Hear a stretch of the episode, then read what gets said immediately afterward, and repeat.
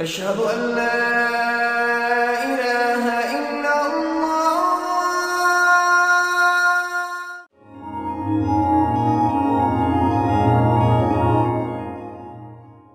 السلام عليكم ورحمة الله وبركاته. الحمد لله رب العالمين والصلاة والسلام على سيد الأنبياء والمرسلين وعلى آله وصحبه أجمعين. ثم ما بعد فأعوذ بالله من الشيطان الرجيم بسم الله الرحمن الرحيم ياسين والقرآن الحكيم إنك لمن المرسلين على صراط مستقيم رب اشرح لي صدري ويسر لي أمري واحلل عقدة من لساني يفقه قولي آمين يا رب العالمين তো আজকে শুরু করতে চাই প্রথমে আপনাদের সবাইকে ধন্যবাদ জানিয়ে এত তাড়াতাড়ি আসার জন্য আমি জানি আপনাদের অনেকের কাছেই শনিবারের এই সময়টা প্রায় ফজরের রক্ত আমি বুঝি এরকম ত্যাগ স্বীকার করা কঠিন এখানে ইনশাল্লাহ যেই সময় আপনারা কাটাবেন তার জন্য আমি আনন্দিত আশা করছি আমাদের আজকের সময়টা তাড়াতাড়ি কেটে যাবে আপনারা বিরক্ত হবেন না ইনশাল্লাহ আমি নিজে এখানে আসার সুযোগ পেয়ে খুবই খুশি। আপনাদের হয়তো এই অসাধারণ সুরা থেকে কিছু না কিছু শেখাতে পারব।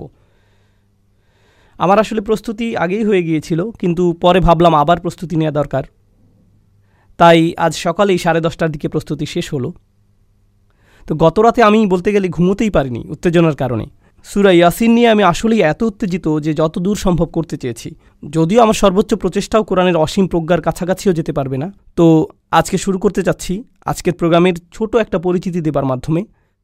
শুধু আজকের সময়সূচি বা বিরতি এগুলো না, বরং আমরা আসলে কি করব আর কীভাবে আমি এই সুরার অধ্যয়ন করেছি সেই বিষয়। তো আমি যখন আমার সহকারী ও গবেষকদের নিয়ে কোনো সুরা গভীরভাবে অধ্যয়ন করি, আমরা যত পারি তাফসির দেখার চেষ্টা করি, বিভিন্ন মুফাসিরদের মতামত দেখা, বিভিন্ন ভাষাগত উৎস দেখি, অভিধান ইত্যাদি দেখি। এই সব কিছু আমরা একত্র করে প্রত্যেক আয়াতের নিচে বিশাল নোট তৈরি করি।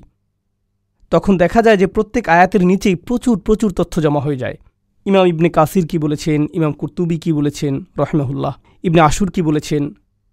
রাজি কি বলেছেন? লিসানুল আরব কি বলে? ইত্যাদি ইত্যাদি ইত্যাদি। তাহলে দেখুন, এক আয়াতের নিচে প্রায় বিশ পৃষ্ঠার নোট। এরপর এর সবগুলো পড়ে বুঝে সেটার অর্থ বের করতে হচ্ছে। কিন্তু আমরা এখানে কিন্তু সেটা করছি না। সেটা হলো আমার কাজ। ছাত্র হিসেবে আমার কাজই হলো সেটা। কিন্তু শিক্ষক হিসেবে আমার কাজ একদমই ভিন্ন। আমি এখানে আপনাদের বলতে আসিনি যে এই বইয়ে এটা বলেছে, ওই বইয়ে এটা আছে, সেই বইয়ে সেটা আছে। আমি এগুলো কিছুই বলব না। আমার কাজ হলো সেই সমস্ত তথ্যগুলো প্রক্রিয়াজাত করে সেখান থেকে সেরাটা আমি যেভাবে বুঝেছি তা আমার ছোট বোনকে বোঝানো। তার বয়স বিশের উপরে, তার কোনোই আরবির জ্ঞান নেই, ইসলামিক স্টাডিজেরও জ্ঞান নেই তেমন। আমাকে এই সমস্ত জিনিস একত্র করে মহান ইমামদের কথাগুলো, অসাধারণ বুঝগুলো নিয়ে এমনভাবে বলতে হবে যেন এখানে অডিয়েন্সের মধ্যে বসে থাকা কোনো অমুসলিমও সেটা বুঝতে পারে। তো কাজটি কিন্তু অনেক কঠিন। মানে ভারী এসব একাডেমিক বিষয় নিয়ে সহজে বোঝার মতো ভাষায় ব্যাখ্যা করা, তাই না? তাই আপনারা দেখবেন যে আমি অনেক মুফাসিরদের উক্তি টানছি না। আপনাদের অনেকেরই ইসলামিক স্টাডিজের ব্যাকগ্রাউন্ড আছে। তাই আপনারা আমাকে অনেক অনেক বেশি তাফসির বা কোনো সাহাবি কী বলেছেন বা কোন হাদিসের ইসনাদ কেমন, এইসব উল্লেখ করতে দেখবেন না। তাই ভাবতে পারেন, এই সবই হয়তো বানিয়ে বলা। কিন্তু সেগুলোর ভিত্তি আসলেই আছে। আর আমার উদ্দেশ্য হলো, যেহেতু এই সমস্ত গবেষণা সংকলিত হচ্ছে, তাই আজকের মতো বক্তব্যগুলো সেসব নোটের সম্পূরক হতে পারে। যারা আরও জানতে চান, তাদের জন্য তো গবেষণা হয়েই আছে। যারা গভীর পড়াশোনা করতে চান, আরবি সোর্স থেকে, তারাও সেগুলো করতে পারবেন, ইনশাআল্লাহ তালা কিন্তু আমাদের বাকিদের জন্য সেটা নয়। তাহলে আজকের প্রোগ্রামের বিষয় সম্পর্কে প্রথম বিষয় হলো এটা। আমি সব কিছু সহজভাবে বলার চেষ্টা করব, যেন সবাই বুঝতে পারে। বেইজনিল্লাহ। দ্বিতীয় বিষয়টি হলো, আপনাদের সুরাটির আউটলাইন হিসেবে বলি, আজকে যে সুরাটি পড়ব, সুরা ইয়াসিন, এটি ছয়টি অংশে বিভক্ত। মানে সুরাটির ছয়টি ভাগ আছে। অর্থাৎ আমরা অন্তত ছয়টি সেশন করার চেষ্টা করব। আর প্রত্যেক সেশনে একটি অংশ কভার করার চেষ্টা করব। আমাদের চেষ্টাটি হবে এমন। যদিও এরপর আরও কিছু সেশন থাকবে। এই ছয়টি অংশ শেষ করার পর আমরা আবার পেছনে ফিরে দেখব। কিছু কিছু জিনিস যা ফেলে এসেছি খুঁজে বের করব। তাই এই অনন্য সুন্দর সুরাটির ছয়টি অংশ শেষ করার পরেও হয়তো আরও একটি বা দুইটি সেশন করতে হবে। তো চলুন এখনই শুরু করা যাক, কারণ আমাদের অনেক কিছু শেষ করতে হবে। তিরাশিটি আয়াত কিন্তু কম কথা নয়, অনেক অনেক। শুরু করি তবে, ইনশাআল্লাহ তালা সুরাতু ইয়াসিন। বিসমিল্লাহ রহমান রহিম, ইয়াসিন। সুরাটি নাজিল হয়েছিল মক্কার যুগে। নবী সাল্লাহ সাল্লাম মদিনায় হিজরতের আগে। আর এই সুরাটি আল্লাহ শুরু করেছেন ইয়া এবং সিন অক্ষর দিয়ে। পুরো কোরআনে এটা একবারই এসেছে। আপনারা আগেই শুনেছেন আলিফলাম মিম অথবা কফ, হা, ইয়া, আইন, সদ ইত্যাদি। কোরআনের অনেক সুরাই এমন অক্ষর দিয়ে শুরু হয়। এই সবগুলোর মধ্যে যে মিলটি রয়েছে অন্তত বেশিরভাগের মধ্যে মিল যেটা আছে তা হলো, সবগুলো এই অক্ষর দিয়ে শুরু হয়, তারপর কোরআন সম্পর্কে কিছু একটা বলে। আলিফলাম মিম অক্ষরগুলো দিয়ে শুরু করে আল্লাহ কোরআন নিয়ে কিছু একটা বলেন। যেমন জা জালিকাল কিতাবুল আরইবা ফি অথবা, তিলকা আয়াতুল কিতাবিল মুবিন কিছু একটা। এভাবে সবগুলো কোরআনের এক ধরনের ভূমিকা স্বরূপ। এই অক্ষরগুলোর মধ্যে মিলের একটি হলো, বেশিরভাগ সময়ে সেগুলো কোরআনের ভূমিকার মতো। তবে একটা সুস্পষ্ট ব্যতিক্রম হলো, গলিবাতির রুম আলিফলাম মিম, গলিবাতির রুম রুম বিজিত হয়েছিল। রোম হেরে গিয়েছিল। কিন্তু আমার মনে হয় যদিও এটা ব্যতিক্রম, তবুও তা একই পদ বরাবর। কেননা সেটাও কিন্তু আল্লাহর এক অলৌকিকতার বর্ণনা। যখন রোম পরাস্ত অবস্থায় ছিল, পার্সিয়ানরা তাদের দখল করে নিয়েছিল, তখন আল্লাহ বললেন, দশ বছরের মাঝেই তারা আবার বিজয়ী হবে। দশ বছরের মাঝেই তারা ঘুরে দাঁড়াবে। যদিও তখন তারা সম্পূর্ণরূপে ধ্বংস ছিল, এটা তখন কুরআন অনেক আগে থেকেই ভবিষ্যৎবাণী করে রেখেছিল। এটা বিশ্বমানবতাকে চ্যালেঞ্জ করে বলেছিল যে দেখো এমন হয় কিনা। মানে নিজের সম্পূর্ণ বৈধতা এর উপর রেখে দিয়েছিল। যেমন দেখুন, আল্লাহ কোরআনে বলছেন, যেই রোমান সাম্রাজ্য পার্সিয়ানদের দ্বারা পরাজিত হয়ে আছে, তারাই দশ বছরের মাঝে ফিরে আসবে। শুধুমাত্র আরবের মরুভূমির একজন মানুষ এটা নিয়ে কথা বলছে। যদি এমনটা না ঘটে, তবে কোরআনের সব কিছুকেই প্রশ্নবিদ্ধ করা যাবে। সব কিছুই প্রশ্নবিদ্ধ হবে। সব কিছুই প্রশ্নবিদ্ধ হবে। মানে এভাবে পুরো ইসলামের বার্তার বিশ্বাসযোগ্যতাকে শুধু একটি বক্তব্যের হাওলায় ছেড়ে দিয়েছেন, তাই না? শুধু একটি দাবি, শুধু একটি দাবি। আর আসলে পুরো কোরআনেই কিন্তু এমন। কোরআনের মতো কোনো কিছু বানিয়ে দেখাও না কেন? এটা যে আল্লাহর পক্ষ থেকে না, সেটা প্রমাণ করে দেখাও। মানে কোরআন নিজের বিশ্বাসযোগ্যতাকে প্রশ্নবিদ্ধ করার চ্যালেঞ্জ করেছে বারবার। এভাবে এটা অন্যান্য হুরুফের সাথে মিলে যাচ্ছে। এই হুরুফ মুকাত্তাত নিয়ে আরেকটা বিষয় হলো, যদিও আমি ইয়াসিন শব্দ নিয়ে বেশি সময় খরচ করতে চাই না, আপনাদের অনেকেই হয়তো শুনেছেন যে সুরা ইয়াসিন হলো কোরআনের হৃদয়। এটা শুনেছেন না আগে? আর হয়তো আপনাদের অনেকেই এজন্য এখানে এসেছেন। আপনারা পাকিস্তানি, সারা জীবন এটাই শুনেছেন। কিন্তু এটা আসলে কোনো বিশুদ্ধ হাদিস নয়। যদিও শুনে খুব ভালো লাগে, আমরা একে অস্বীকার করছি না। আমাদের ঐতিহ্যের অংশ এটা। তবুও এটা কিন্তু প্রমাণিত নয় যে এটাই কোরআনের হৃদয়। যদিও এটা অনেক বিখ্যাত, তাও ভালো। অন্তত একটা সুরাকে তো আমরা যত্নার্থী করি, সেজন্য ভালোই। উপমহাদেশের জন্য কাজেই এসেছে এটা। তো যাই হোক এই অক্ষরগুলোর ব্যাপারে কথা হলো যে এই হরফগুলো কিন্তু স্বয়ং নবীজি সাল্লু আলাইসাল্লামের কাছে অপরিচিত ছিল। খুবই গুরুত্বপূর্ণ। আমাদের নবীজির ব্যাপারে, আমাদের নবীজির ব্যাপারে কোরআন গর্ব ভরে ঘোষণা করছে যে তিনি পড়তে জানতেন না। উম্মি, তিনি সদ্য জন্ম হওয়া কোনো বাচ্চার মতো নিরক্ষর ছিলেন। সেখান থেকেই উম্মি শব্দটি এসেছে। ঠিক আছে? আর তাই যিনি পড়তে জানেন না ওলা তাহুত্তুহু বিয়ামিনিক অমা কুন্তু তাতলুমিন কবলিহিমিন কিতাবিন অমা তাহুত্তুহু বিয়ামিনিক, তুমি তো নিজের হাতে এটা লেখনি, এমনকি তুমি তো এর পূর্বে এমন কিছু কখনোই পড়নি, তুমি নিজের হাতে এটা লেখনি। এখন যে মানুষ পড়তে লিখতে জানে না, যে অক্ষর সম্পর্কে কিছুই জানে না, আপনি যদি শুধুই একটা ভাষায় কথা বলতে জানেন, আর কেউ এসে বলল ডাব্লিউ এর মানে কি? এর মানে কিছুই হবে না আপনার কাছে। তাই তিনি যে বলছেন, ইয়াসিন, যেটার আরবিতে নিজস্ব কোনো অর্থ নেই, শুধুমাত্র যে লিখতে আর পড়তে জানে, সেই জানে যে এটা ইয়া অক্ষর আর সিন অক্ষর। যে এটা জানে না, তার সামর্থ্যের একেবারেই বাইরে এটা। তাই শুধুমাত্র ইয়াসিন শব্দগুলোর ব্যবহার শ্রোতাদের এই ইশারা দিচ্ছে যে রসুল্লাহ সাল্লাহু আলাইসাল্লাম সম্ভবত এক ধরনের জ্ঞান পাচ্ছেন। কারণ শুধুমাত্র জ্ঞান অর্জনের সময় আপনি অক্ষর সম্পর্কে জানতে পারেন। তাহলে প্রশ্ন ওঠে, কে তাকে এই জ্ঞান দিচ্ছে? কারণ যদি বলেন যে তাকে কেউ শেখাচ্ছে, তিনি এই অক্ষরগুলো শিখছেন, তখন প্রশ্ন আসবেই যে শেখাচ্ছেটা কে তাহলে? তাই প্রত্যেকবার এই অক্ষরগুলো আসলেই প্রশ্ন ওঠে, কে তাকে এসব শেখালো? কে শেখালো এটা? আর প্রত্যেকবারই আল্লাহ কি করেন? অন্তত একটা ব্যতিক্রম বাদে তিনি কি করেন? কে শেখালো তার উত্তর দিয়ে দেন। এই বইটি ওহি শিখিয়েছে, আল্লাহ থেকে এসেছে এটা। তো এগুলো ছিল ইয়াসিন শব্দ নিয়ে কিছু কথা। এখন চলুন বিষয়বস্তুর কেন্দ্রে আসি। এটাই শুরু থেকে শেষ পর্যন্ত থাকবে। এই আয়াতেই আমরা বারবার ফিরে আসব। ওয়াল কুরআনিল হাকিম।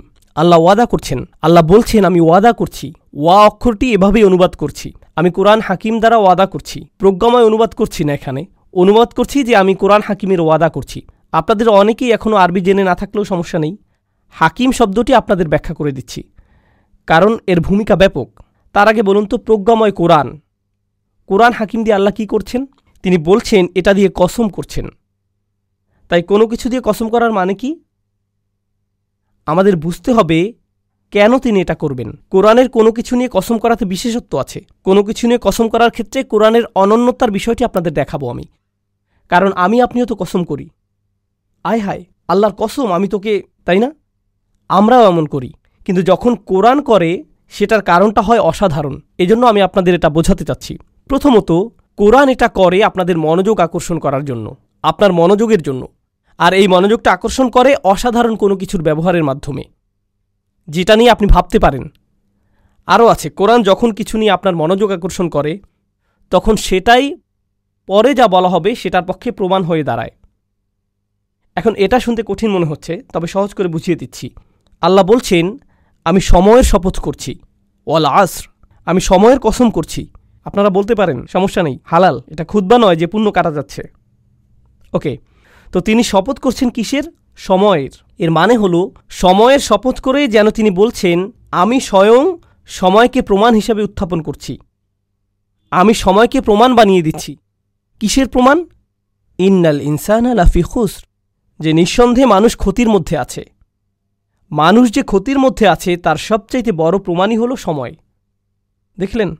তাহলে পরবর্তী যেই বক্তব্য আসছে, সেটাই শপথ হিসেবে প্রমাণ হলো। তাই যখন আল্লাহ বলেন, ওয়াল কুরআনিল হাকিম তখন কোরআনকে প্রমাণ হিসেবে আনা হচ্ছে। একে প্রমাণ হিসেবে আনা হচ্ছে। যেভাবে সময়কে প্রমাণ হিসেবে আনা হয়েছিল, তেমনি কোরআনকেও কোনো কিছুর প্রমাণ হিসেবে আনা হচ্ছে। তবে আগে কুরআনিল হাকিম নিয়ে কথা বলে নেই। আরবিতে আল হাকিম শব্দের তিনটি অর্থ আছে। এর তিনটি অর্থ হতে পারে। প্রথমটি আমি বাদ দিয়েছিলাম তখন, প্রজ্ঞা। কোরআন প্রজ্ঞাতে পরিপূর্ণ। দেখুন, প্রজ্ঞা বার্ধক্যের সাথে আসে, খুবই জটিল ভাষায় প্রজ্ঞা প্রকাশিত হয়। প্রাসঙ্গিক হলে তবেই মানুষ প্রজ্ঞাকে উপলব্ধি করতে পারে। অর্থাৎ আমার প্রজ্ঞাময় কোনো কথা যদি আপনার মাথার উপর দিয়ে চলে যায়, তবে একে আপনি কখনোই প্রজ্ঞা মনে করবেন না। তবে আমার কোনো উপদেশ যদি আসলে আপনার উপকারে আসে, তবেই আপনি এই প্রজ্ঞাকে উপলব্ধি করতে পারবেন। এজন্য প্রজ্ঞা বুঝতে হলে তাকে প্রাসঙ্গিক হতে হবে। আর প্রত্যেকবার যখনই নবী সাল্লাহ সাল্লাম কোরআন তেলোয়াত করতেন, কেউ সেটা শুনলে সাথে সাথে ধাক্কা খেত। যে, আরে, এটা তো আমার সম্পর্কেই বলছে। আমাকেই তো উপদেশ দিচ্ছে। আমার ক্ষেত্রে এটা প্রাসঙ্গিক। আমার দরকার অনুযায়ী পরামর্শ দিচ্ছে। তাই কোরআন তার প্রজ্ঞাকে এই নিজের পক্ষে প্রমাণ হিসেবে আনছে। এটা বিশাল বড় কিছু। এতই প্রজ্ঞাময় যে মানুষের কর্ম হতেই পারে না। এটা বিশাল বড় কিছু। এখন দ্বিতীয় অর্থ। হাকিমের আরেকটি অর্থ হল হুকুম। অর্থাৎ যে জিনিসের রায় বা হুকুম দেবার ক্ষমতা আছে। মানে হুকুম বা হাকিম হাকিম বলতে আরও বোঝায় শাসক বা গভর্নর। তাহলে কোরআন হল হুকুমে পরিপূর্ণ। এখন বিষয় হলো, একজন মানুষ হিসেবে আমি বলতে পারি যে আমার ব্যক্তিগত জীবনে কোরআন অধ্যয়ন করতে গিয়ে আমার অনেক পুরনো মতামত পরিবর্তিত হয়েছে। কিছু বিষয় যা আমি অবধারিত সত্য বলে মনে করতাম, সেটা এখন আর মনে করি না। এভাবে আপনি যতই পড়াশোনা করবেন, ততই শিখবেন। আপনার মতামতও সেভাবে পরিবর্তিত হবে। এমনকি একই সিলেবাস একই সংবিধান পড়ার পরও একজন আইনজীবী যখন বিচারক হয়ে যান, তখন তাদের চিন্তাভাবনাতেও পরিবর্তন আসে, ঠিক কিনা? সময়ের সাথে ভিন্নভাবে চিন্তা করেন। এদিকে কোরআন হুকুম দিয়ে যাচ্ছে, আর এই তেইশ বছরের সময়কালে কোনো কিছু কি পরিবর্তন হয়েছে? এভাবে কি বলে যে, না, আগে এভাবে বলতাম, এখন আর তা বলি না না না না না, তার হুকুমে কোরআন একেবারেই ধ্রুব, তার রায় থেকে নড়াচড়া করে না সে। কখনো কখনো আপনার কোনো মতামত, রায় না কিন্তু, শুধুই মতামত আপনাকে ঝামেলায় ফেলে দেয়। মিডিয়া যদি মসজিদে এসে আপনার ইন্টারভিউ নিতে চায়, তবে কথা বলার আগে খুব চিন্তাভাবনা করে নিতে হবে। কারণ তারা চালাকি করে আপনাদেরকে ফাঁদে ফেলতে পারে। তাই আপনাকে খুব সাবধান থাকতে হবে। কিন্তু কোরআন যখন কথা বলে, তখন কি পরিণতি নিয়ে চিন্তা করে? সম্ভবত এভাবে বলাটা ঠিক হবে না। ঝামেলায় পড়ব, এই বিষয়টা এড়িয়ে যাই, ওই প্রশ্নটা এড়িয়ে যাই। কোরআন সরাসরি বলে দেয়, স্পষ্ট রায় দিয়ে দেয়, স্পষ্ট রায় দিয়ে দেয়। যেন কর্তৃত্বের স্থান আছে তার। এখন ব্যাপার হলো, আপনাকে দুটো বিপরীত জিনিস বুঝতে হবে। নবী সাল্লাহ আলাইসাল্লাম তো শুধুমাত্র একজন মানুষ। খুব কম অনুসারী তখন। কোনো রাজনৈতিক অবস্থানেই নেই, কোনো সামরিক শক্তি নেই, কিছুই না। এদিকে আল্লাহ হলেন সর্বশক্তিমান, সর্বোচ্চ, তিনি গাইবে আছেন। কিন্তু যখন নবীজি কথা বলেন আলহিসাল্লাতাম আল্লাহর পক্ষ থেকেই বলেন, বিচারকের মতো বলেন, হুকুম দেন কিন্তু তিনি তো এভাবে বলার মতো অবস্থানে নেই। তিনি তো কোনো গভর্নর নন, লোকদের শাসক নন। তিনি ক্ষমতার অবস্থানে নেই, কিন্তু কথা বলবার সময় এমনভাবে বলেন যেন তারই হাতেই ক্ষমতা, কারণ তিনি আল্লাহর পক্ষ হতেই বলছেন। এখন কারও যদি ক্ষমতা না থাকে, তবুও ক্ষমতাশালীদের মতো কথা বলে, তখন সে সমস্যায় পড়বেই। আপনার হাতে ক্ষমতা না থাকলে ওভাবে কথা বলতে পারবেন না, কিন্তু এই কোরআন প্রতিনিয়ত রসুল্লাহ সাল্লাহু আলাইসাল্লামের মুখ থেকে এভাবেই বলে যাচ্ছে, কখনো কখনো কোনো ছাত্র হঠাৎ করে শিক্ষকের বিরুদ্ধে কথা বলে ফেলে, কিংবা কোনো কর্মচারী তার বসের বিরুদ্ধে আওয়াজ তুলে ফেলে, কিংবা ধরুন আদালতে বসে থাকা কোনো বাদী বিচারকের বিরুদ্ধে আওয়াজ করে বসল, বা পুলিশ অফিসার তার স্বর উঁচু করে চিফের বিরুদ্ধে কথা বলল, বা হোয়াইট হাউসের কোনো কর্মচারী প্রেসিডেন্টের বিরুদ্ধে বলে উঠল। এরকম একবার হতেই সে ক্ষমা চাওয়া শুরু করে। সরি সরি সরি সরি, আমি বুঝতে পারিনি। এমন হয় কি না? এমন হয় কি না? কিন্তু কোরআনের বেলায় সে স্বর উঁচু করছে। সেখানে ক্ষমতাশালীরা আবার এত রেগে যাচ্ছে। কিন্তু কোরআন কি ক্ষমা চায়? না, আবারও বলে, এরপর আবার বলে, এটা হলো হাকিম শব্দের দ্বিতীয় অর্থ। কোরআন কর্তৃত্বপূর্ণ। কোরআন রায় প্রদান করে, কোরআন কারোই পরোয়া করে না। প্রত্যেকবার একই কাজ করে। দ্বিতীয়টি হল, এটি হুকুম দেয়, কোনো পরোয়া ছাড়াই। আর তৃতীয় অর্থটি হল, আমার সবচেয়ে পছন্দ, এটা ইহকাম বা মুহকামের সাথে সম্পৃক্ত। ইহকাম অর্থ হল কোনো কিছুকে বেঁধে ফেলা, কোনো একটা বুনন তৈরি করা, ঠিক আছে? গাঁথুনির মতো বা এরকম কিছু।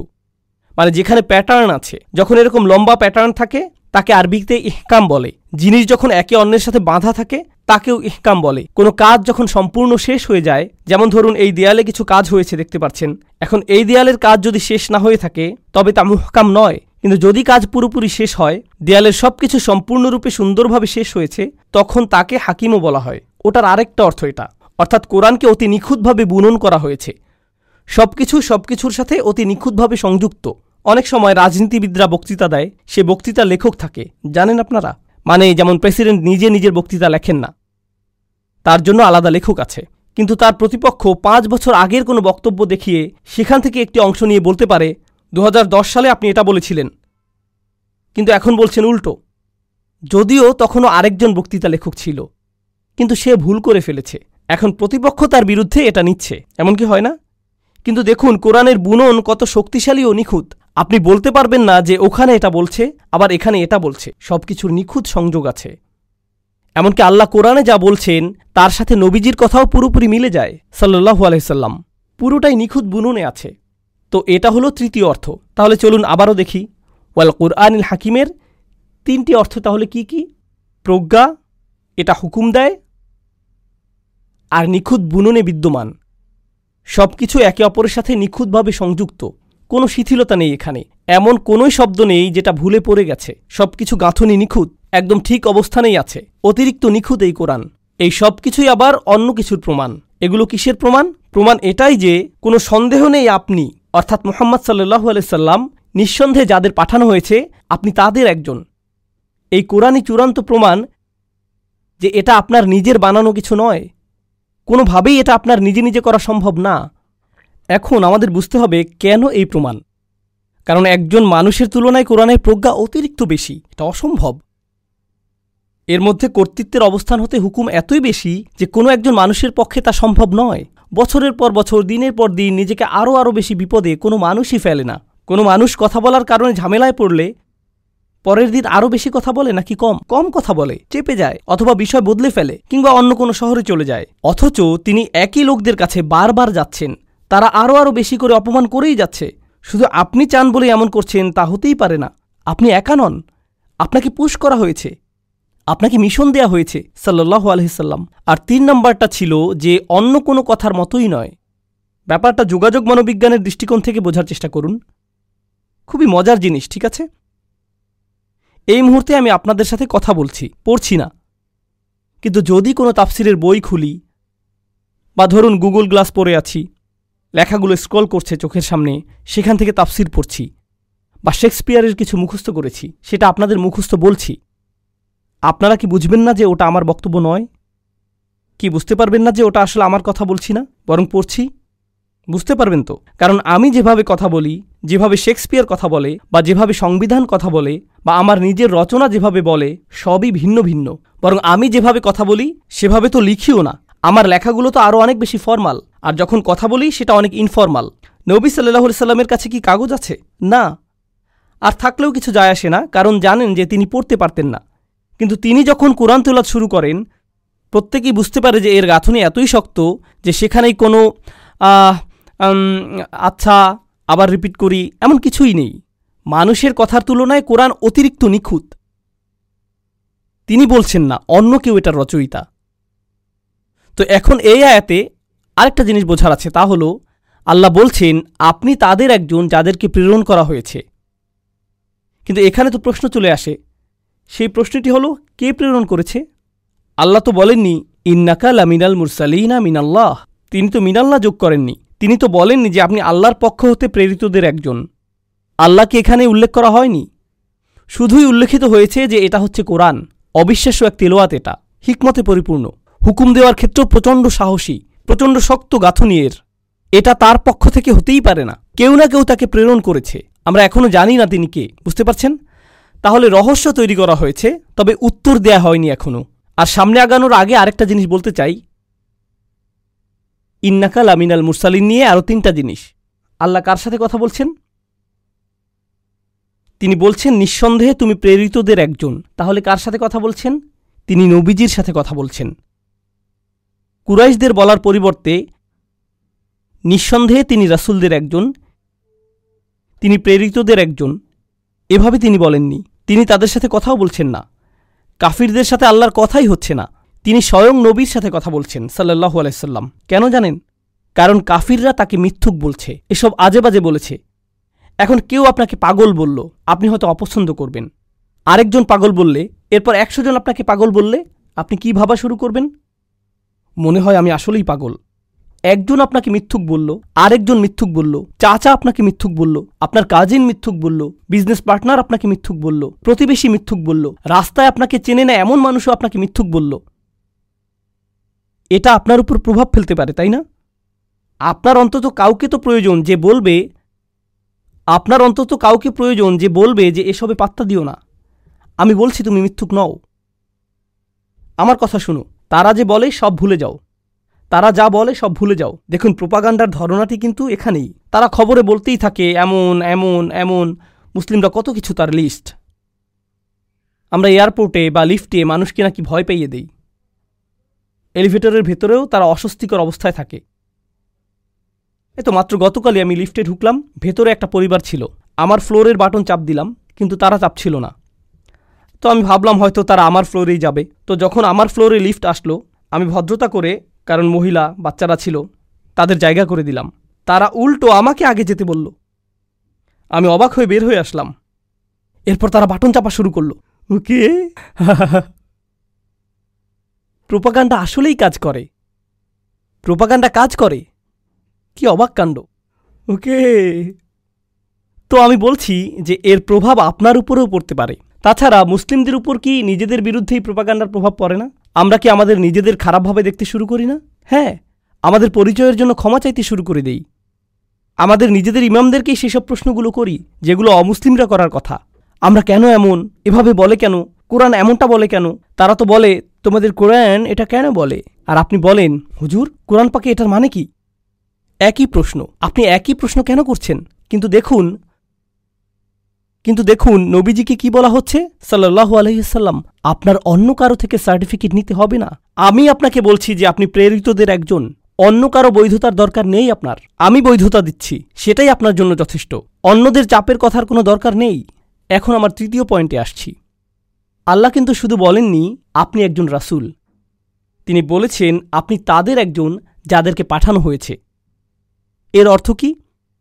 এর অর্থ হল, তিনি একা নন কারণ যদি বলি আপনি মুসলিমদের একজন, তখন তার মানে হবে অনেক মুসলিম আছে। তাই যখন বলল আপনি প্রেরিতদের একজন, তার মানে নিশ্চয়ই প্রেরিত আরও অনেকেই ছিল। এখন নবীজি সাল্লাহ সাল্লামকে বলা হচ্ছে যে আপনি নিজেকে একা মনে করলেও আপনাকে এমন মানুষজনের সাথে পরিচয় করিয়ে দেব যারা আপনারই দলে আছে। আরও বড় ভ্রাতৃত্বের বন্ধনে আবদ্ধ। আপনি যখন আপনার দলেরই আরও মানুষ খুঁজে পান তখন অনেক মানসিক সাপোর্ট হয়। যেমন ইউনাইটেড স্টেটসে অনেকেই এখানে বসবাস করে ইউনিভার্সিটিতে কোনো মুসলিমই দেখতে পায় না, কিংবা দেখে কর্মক্ষেত্রে কোনো মুসলিম নেই। এখন সে কেনাকাটা করতে দোকানে গিয়ে দেখল, একজন মাত্র লোক দেখতে মুসলিমদের মতো দাঁড়িয়ে আছে। হয়তো ফাতেহা মুখস্থ করার চেষ্টা করছে। এতেই সে এত খুশি, কারণ একটু সাপোর্ট হলেও পাচ্ছি, আমার মতোই আরও একজন। কিন্তু নবীজি সাল্লাহ সাল্লাম যখন রাসুল, তিনি তো একমাত্র রাসুল। কিন্তু আল্লাহ বলছেন, পূর্ববর্তী রাসুলরা তো চলে গেছে, অনেক আগেই গত হয়ে গেছে। কিন্তু তিনি তার কথার মাধ্যমে তাদের জীবন দান করবেন। আল্লাহ পূর্ববর্তী নবীদের জীবন দান করবেন তাদের কথা বলার মাধ্যমে। তখন আপনি আপনার সাপোর্ট, আপনার সান্ত্বনা তাদের মধ্যে পাবেন। তাহলে প্রথম হলো বৈধতা। প্রথম সান্ত্বনা পাচ্ছেন আল্লাহর থেকে। আমি বলছি, আপনি প্রেরিতদের একজন। আর দ্বিতীয়টি হলো, তাকে বলে দেয়া হচ্ছে যে, শুনুন, আপনি একটি দলের অংশ। তাদের মাঝেই আপনি প্রচুর সাপোর্ট পাবেন। আর তাই ইন্না শব্দটি প্রথমে এসেছে। কোনো সন্দেহ নেই, আপনি হলেন প্রেরিত রাসুলদের একজন। কারণ সন্দেহ পোষণকারী অনেক আছে, কিন্তু আপনি কখনো সন্দেহ করবেন না। এখন এই আয়াত নিয়ে শেষ কথা। ইন্নাকা লাবিনাল মুরসালিন। সব আয়াত এত লম্বা হবে না? সব আয়াত এত লম্বা হবে না? ভয় পাবেন না। যদিও আমাদের আরও তেরাশিটি আয়াত পড়তে হবে, তবে আমি সুরাটির শুরুতে এর চিন্তাভাবনাটি দেখাতে চাই।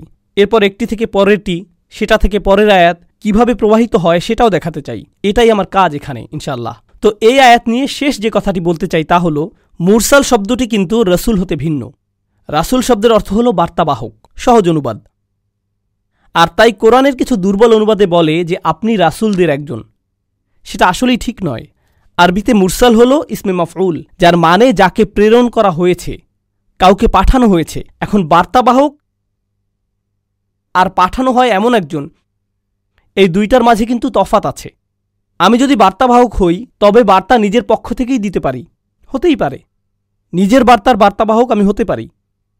কিন্তু যদি আমি প্রেরণকৃত হই, তাহলে এর অর্থ দ্বারায় আমার বার্তাটি অন্য কারও কাছ থেকে এসেছে। অন্য কারও কাছ থেকে এসেছে। আমার পক্ষ থেকে নয়। আমাকে এটার দায়িত্ব দেয়া হয়েছে।